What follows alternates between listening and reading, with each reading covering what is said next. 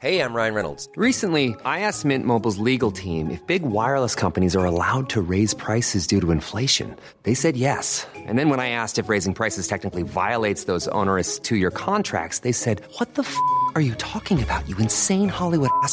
So to recap, we're cutting the price of Mint Unlimited from $30 a month to just $15 a month. Give it a try at mintmobile.com slash switch. $45 upfront for three months plus taxes and fees. Promo rate for new customers for limited time. Unlimited more than 40 gigabytes per month. Slows. Full terms at mintmobile.com.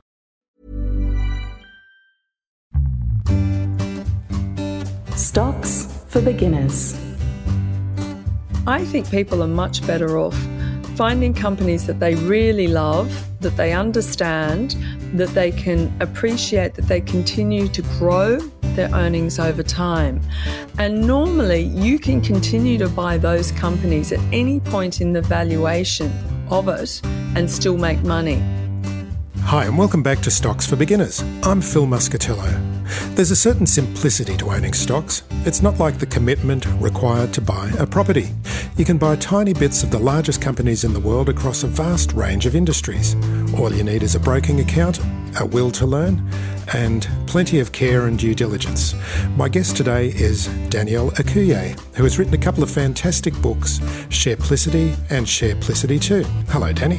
Hi, how are you, Phil? Good, good. So thank you very much for coming on and uh, talking to us.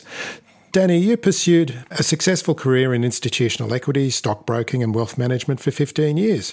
You trained and worked as an equities analyst in Sydney, and in 1990 you moved to London, where you were employed as a director in senior positions at some of the world's preeminent financial firms.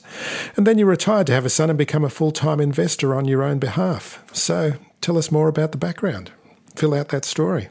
Yes, well, dare I say, I've seen a few things in my time, particularly living over in London, working across global equities, specifically global emerging markets.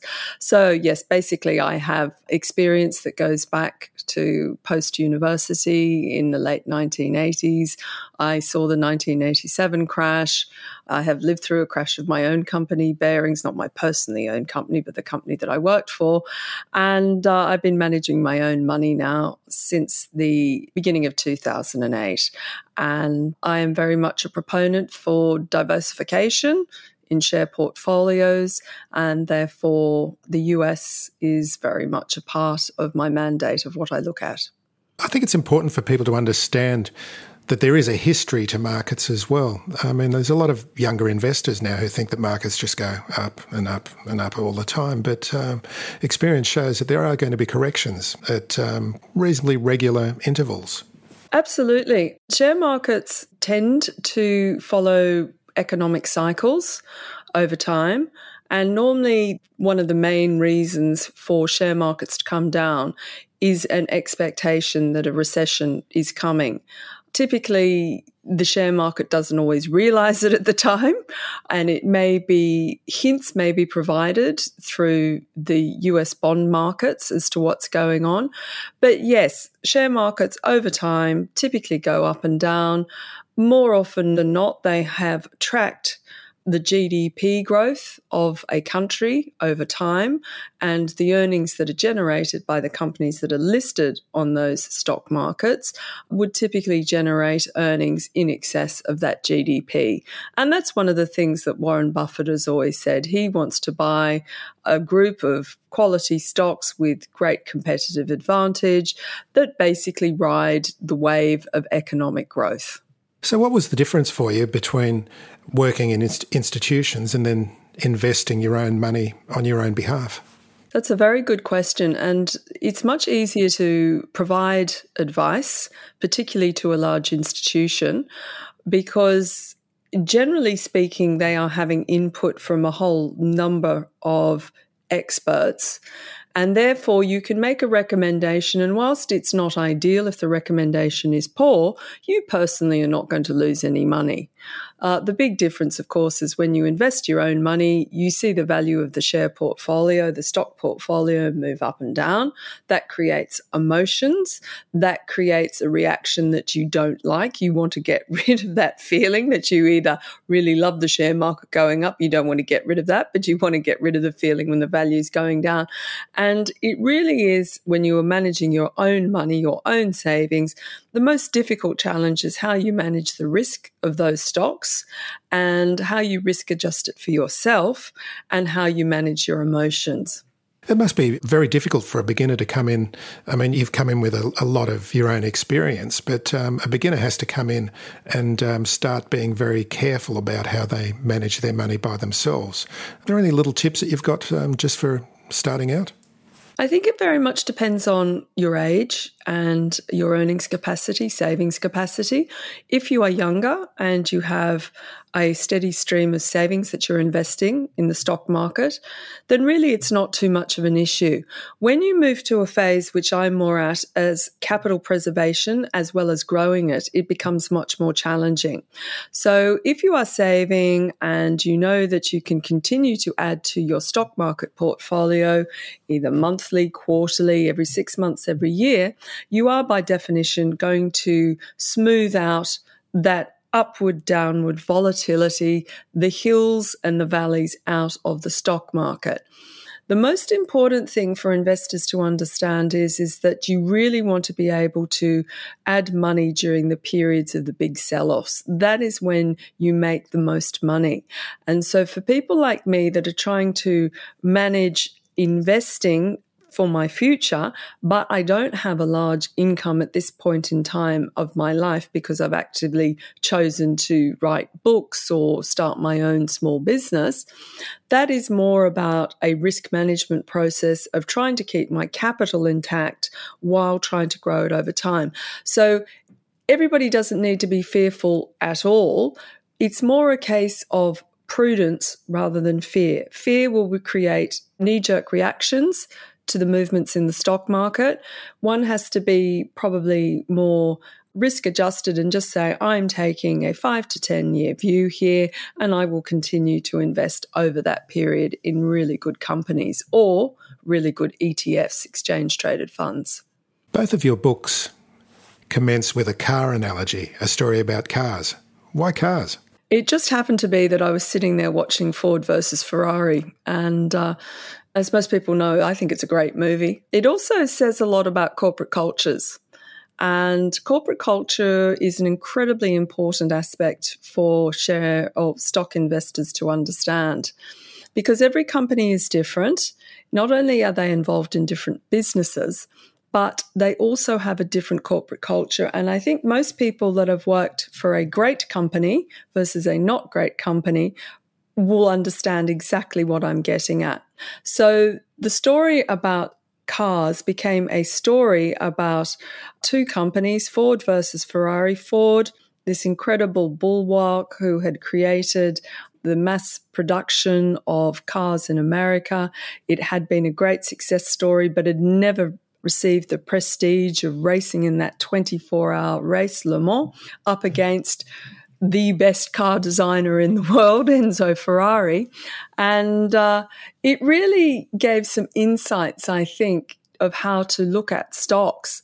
But more importantly, I actually then extracted further into the book, if you're investing in cars, the difference between the two car manufacturers themselves.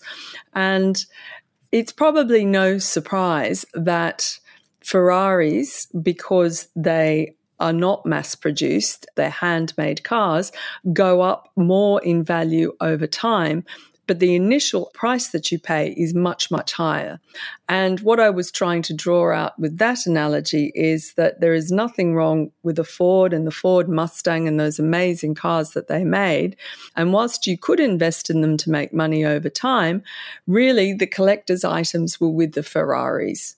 And it was to try and draw out that sometimes when you buy stocks, a stock can seem cheap on a valuation basis, but the ones that produce the long term great wealth creation may not always be the cheapest from a value perspective. And at the beginning of the second book, you started talking about Tesla. Absolutely. I created a fictitious film, Ford versus Tesla. And you never know, someone may make that film eventually. It'll be in space. Indeed. And again, the reason is quite obvious to me at least. Tesla is a transformational company in the energy space, in the mobility transportation space. It has directly gone out to challenge all the incumbent car manufacturing firms, not only in America, but across the globe, to create the electrification of transportation, as well now as creating the internet of cars, basically. So it is putting itself in a position with the development of its full self driving software, software as a service, that it becomes more than just a mode of transportation. It becomes a software company as well. So it was an example of how this upstart is changing the industry, how the incumbents would react, and how do you, the investor, invest according to these changes that are being presented to you.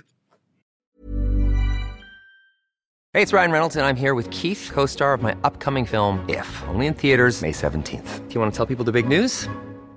All right, I'll do it. Sign up now and you'll get unlimited for $15 a month in six months of Paramount Plus Essential Plan on us. Mintmobile.com slash switch. Upfront payment of $45 equivalent to $15 per month. Unlimited over 40 gigabytes per month. Face lower speeds. Videos at 480p. Active Mint customers by 531.24 get six months of Paramount Plus Essential Plan. Auto renews after six months. Offer ends May 31st, 2024. Separate Paramount Plus registration required. Terms and conditions apply if rated PG.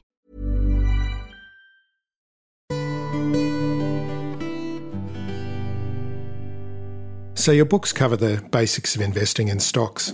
What are some of the economic fundamentals to keep in mind? Absolutely, Phil. As I touched on briefly, there's two aspects that investors need to understand.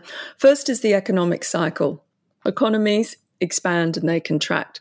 Normally, the expansion and the contraction will be determined by the central banks certainly since the beginning of the 1980s, monetary policy, as we call it, interest rate settings, will determine how much the central bankers, the Federal Reserve, wants the economy to either grow. And if it grows too fast and it becomes too overheated, asset prices are moving too high. But normally it's inflation that they're targeting. They will seek to raise interest rates, known as the Fed funds rate, and they will put up interest rates to slow demand, to basically induce in a slowdown in the economy. So, the things that investors need to understand the most about is that economies have these cycles that go up and down. They are predominantly determined by the interest rate settings, but there is one overriding feature that everybody needs to understand that in the 1970s, there was a huge spike in inflation for numerous reasons. And inflation got so high in the late 70s that a new head of the Federal Reserve, Paul Volcker, came in and he said, We have to squash inflation because interest rates had to move up to 14, 15, 16% to basically get rid of inflation because very high inflation is extremely bad for us, the consumer, it's bad for an economy. And in doing so, he created a large recession. But what he, in fact, in squashing the inflation, it has then been a policy that has then been used by every following head of the Federal Reserve for Greenspan for many years. Every time there was a recession or a stock market collapse, which usually coincided, he lowered interest rates. And interest rates have gone from 14% down to a quarter percent, let's say zero in America, across the world, in Europe, they're all negative because inflation is higher than the interest rates. So we're now in a period in the cycle where everyone's starting to question as a result of the pandemic which is creating a lot of supply disruptions, as well as major weather events, whether this creeping up of inflation is actually going to pose problems for the Federal Reserve. Yeah, we keep on hearing the word transitory thrown around. Yeah, we do, we do. And there's good reasons why it could well be transitory. I was trying to write a piece today just to explain to people inflation becomes a problem when inflation expectations become embedded.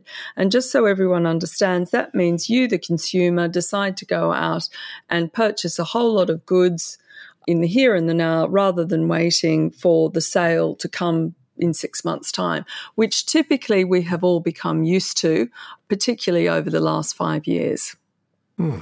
So, why are stocks the way to build real wealth as opposed to, say, property?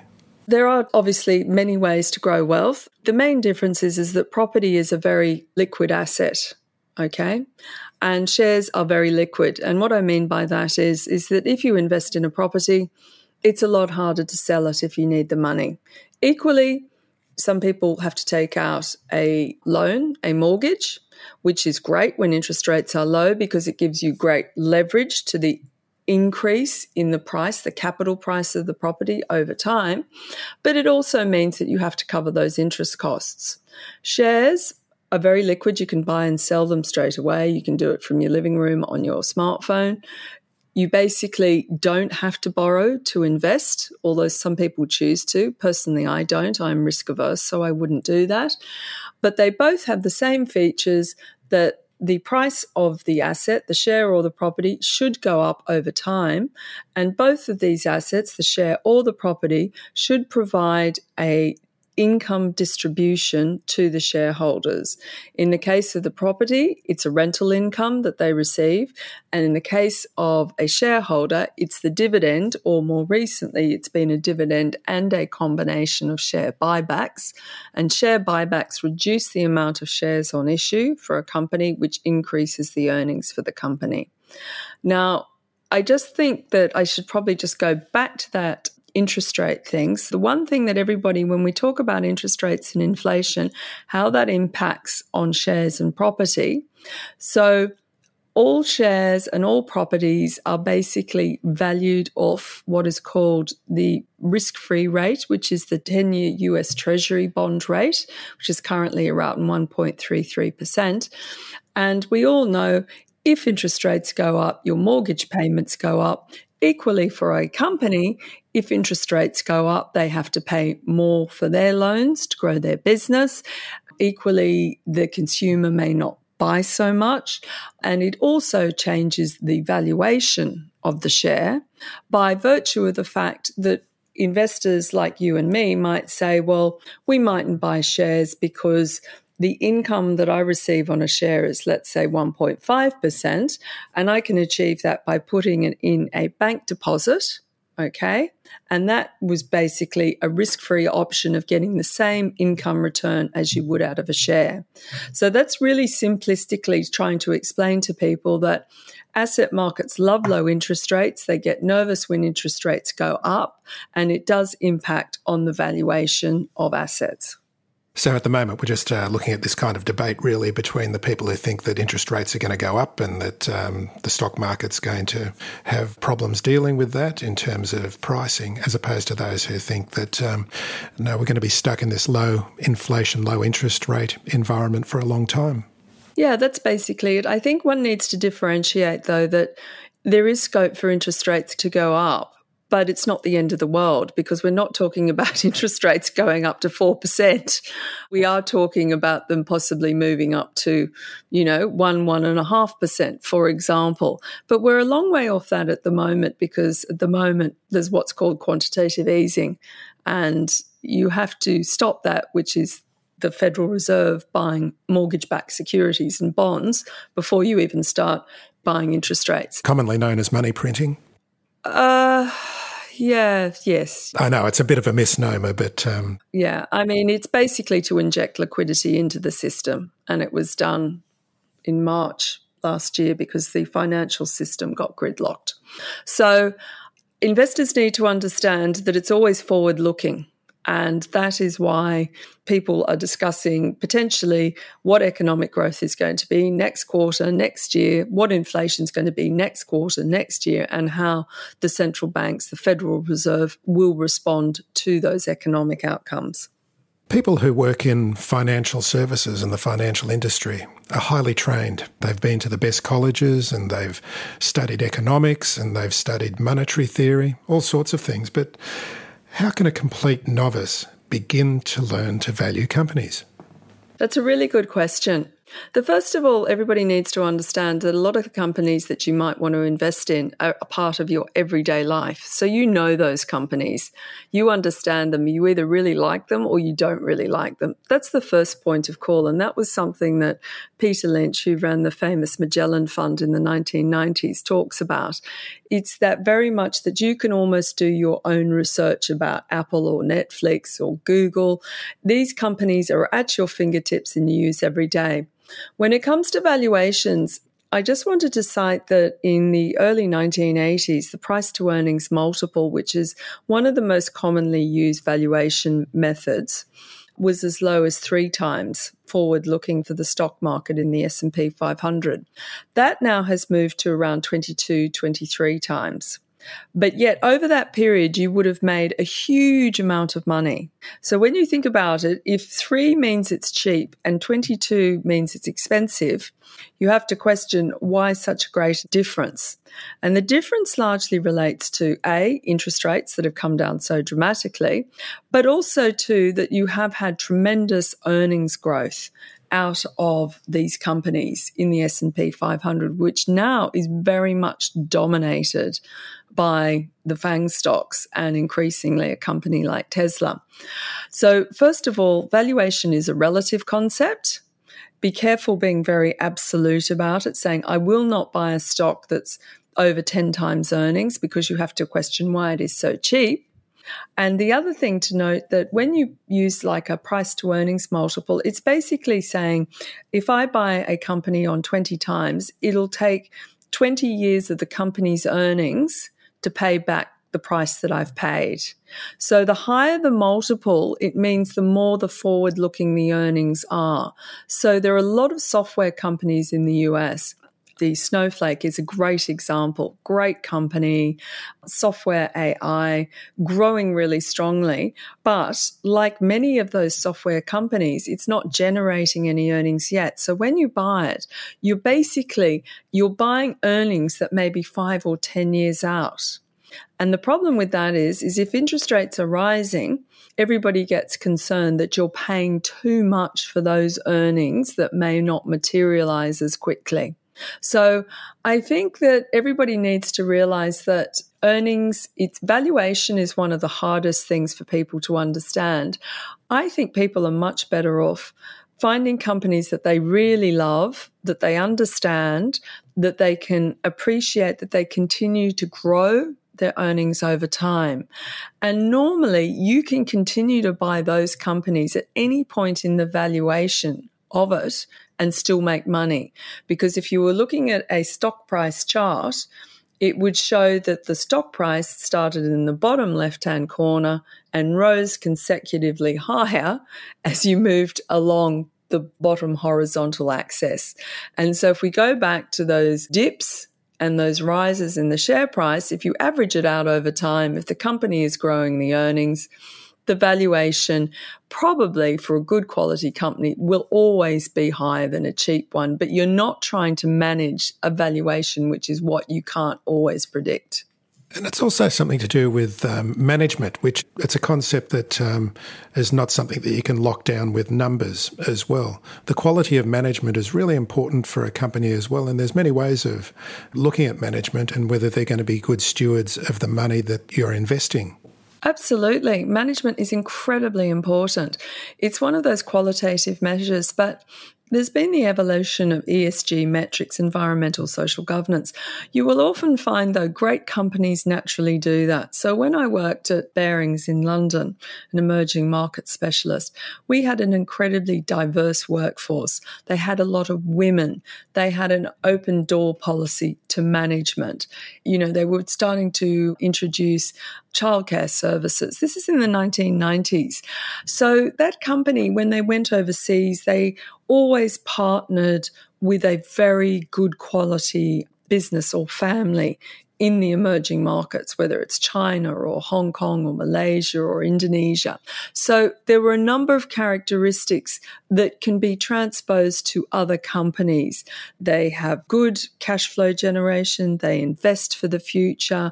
They care about their impact on their staff, on their stakeholders, shareholders, the people around them. They try to create value over the longer term. And basically, they're just really fair companies that are passionate about what they do without trying to rip off people along the way. So there's a big universe of stocks out there. There's a universe. International investing is a huge thing. Where can you start? How can you start um, narrowing down your choices to look for investments that suit yourself? Absolutely. First of all, you need to understand what you're trying to achieve and how much money you have to invest. That's the most important thing. If they aren't large sums, I always say you can start with a backbone of an ETF product. You can buy the S&P 500, the Nasdaq, you can buy quality global growth companies. And once you've started to drip feed the savings into ETF products, then you can start to stock pick. I say very much start with what you know because as you say there are a plethora of companies out there but you don't have to own everything far from it. And you also don't have to be an expert in everything. I still personally passionately believe in some of the secular megatrends that are coming across the investment world at the moment, be it decarbonisation, cloud computing, the digitalisation of everything from our workspaces to our shopping. So for me, I tend to gravitate in that direction. Equally, in the healthcare space, there is still growing demographics to support the healthcare and life sciences space. So I focus there rather than going to necessarily the cyclical stocks. But within some of the more cyclical stocks, I have some favorites that I gravitate towards. For example, I really like the work that is being done by both BlackRock in its ETF space and its screening metrics, which is its Aladdin project that it has. And I also like Morgan Stanley of what it is doing in terms of its evolution of providing advice to investing for the future. So I tend to gravitate towards those things that I'm interested in, that I believe and I'm seeing the growth in, and also that I can understand. If I can't understand something, I think I just really shouldn't go there. That's not for me. Because if you can't understand what you're investing in, then you can't respond appropriately when the share price moves around. Because for you, your only benchmark about whether the company is good or bad is the share price. And that is completely the wrong way to look at it. Yes, that's right. And that's part of the problem is a lot of people just sort of forget that there's a company behind that ticker code. And if you don't understand the company and it, the price starts moving, where's your foundation? Where's your rock on which your investing is based on? Absolutely. And that's the fundamental mistake that everybody makes. And it's very easy to make. And it's also very easy to make because there's algorithms trading the markets, there's momentum followers, there's chartists, and they literally well, the algos look at different things, but it's very short term. Like they will respond to an announcement that is made by the Fed at the beginning of the statement, but forget to listen to the rest of it. And by the end of it, you will have seen everything change again. And obviously, if you're a momentum follower or a chartist, you are just purely looking at the share prices rather than the actual underlying fundamentals of the company. And don't underestimate that when there's a lot of liquidity, as there is at the moment, and a lot of euphoria, the share prices can go a lot higher than one expects for a lot longer. That's right. So, an important part as well is to manage risk. Where's a starting point for new investors to look at starting to manage and help their risk profile? Yeah, risk is a really interesting one. The first basic one is to diversify your shares the more concentrated your share portfolio, your stock portfolio, the more you have to believe that you have picked the right stocks because if one of them collapses, it's going to have a very negative impact on the portfolio. Equally, you don't want to diversify too much because then you dilute the returns. So if you want a diversified product than an exchange traded fund like IVV or QQQ, those ETF ticker codes, they work really well. You're just saying, I want to capture the index. I invest generally around 5 to 6% into each stock. Anything less starts to get a bit small, but sometimes one starts with, you know, two to three and then adds to it over time assuming one isn't going to use options to hedge your position I don't use options. I'm not comfortable in that space. Some people are, but you can hedge your position. Again, there was a story that I was very nervous in 2007, the latter part, and we had hedges in place for my portfolio. Well, they took them off because it was getting too expensive just before the market totally tanked in January 2008. so that's the problem. The market can remain illogical for longer than one can remain liquid or prepared to pay the hefty costs of hedging. So personally, I use cash and you can orientate your cash flow to suit your risk preferences. Sometimes if you're nervous about the markets, you can defer the purchases, build up your cash savings, and then when they fall, you just add more. So I typically use diversification and cash to manage risk. So, uh, what you're saying with cash then is that you have to keep a component of your money in cash, even though it's not going to be increasing in value. But cash is your bulwark against movements and to provide cash for purchasing opportunities when those changes happen downwards? Yeah, absolutely. Yeah. That's what I use. And you'll find most fund managers, if they can, they'll hold a percentage of cash. Another way to do it that I learnt recently that you can pick low volatility defensive stocks or you can use ETFs to park your money because, for example, let's say the NASDAQ falls by 10%, you'll find other stocks within the NASDAQ index. Those stocks might fall 25, 30%. So you can actually sell some of the ETF to invest in the stock. So there's different ways to do it as opposed to just sitting in cash. But the one that you use is the defensive one typically has a lower volatility. Verizon is a classic case in point. It's a share price that really doesn't move around too much and it has a decent yield on it. So you can, you know, stick a whole lot of money in a, a Verizon or a Procter and Gamble or something like that, which aren't going to set the world on fire, but hopefully when the markets fall over, they're not going to fall as much as, for example, a Tesla or CrowdStrike or a Roku or something that is more highly valued.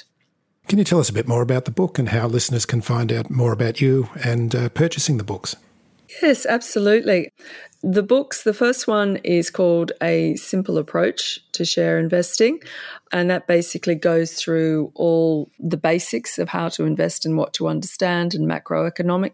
The second book is very much focused on, as I like to say, the mighty US stock markets, because really they are the uh, elephants in the room when it comes to global stock markets. And it's an overview for investors. It covers everything from how to value stocks, what are the cyclical stocks, what to look for, how do interest rates impact, ETFs, what sectors, what ETFs are in those sectors. It's very much broad ranging so that people can invest with some confidence and understand the difference between buying General Electric, Honeywell, Boeing versus buying some of the technology shares, how those valuations change, what the companies are exposed to, as well as how to construct portfolios. And it also covers topics like active ETFs, which is something that everybody's very aware of with Cathie Wood, who's been a leader in that space at ARK Invest. And increasingly, you're seeing people people like Ross Gerber create his active ETF, Gerber Kawasaki. And so, really, it's a whole lot of goodies in that book to help investors become more acquainted with how to invest in US stocks. And you've got a website as well with lots of great information, haven't you? I do have a website. You can download the first chapters for free, shareplicity.com.au. The books, however, really, the author signed copies are for Australian domiciles, not internationals, but the books are available on Amazon as well and all online generally everywhere. Danny Ecuyer, thank you very much for joining me today. My pleasure, Phil. Thank you very much for having me. If you found this podcast helpful, please tell a friend, especially if it's someone who needs to start thinking about investing for their future. You'll be helping them and helping me to keep this show on the road. Stocks for Beginners is for information and educational purposes only. It isn't financial advice, and you shouldn't buy or sell any investments based on what you've heard here. Any opinion or commentary is the view of the speaker only, not Stocks for Beginners. This podcast doesn't replace professional advice regarding your personal financial needs, circumstances, or current situation. And thank you for listening to my podcast.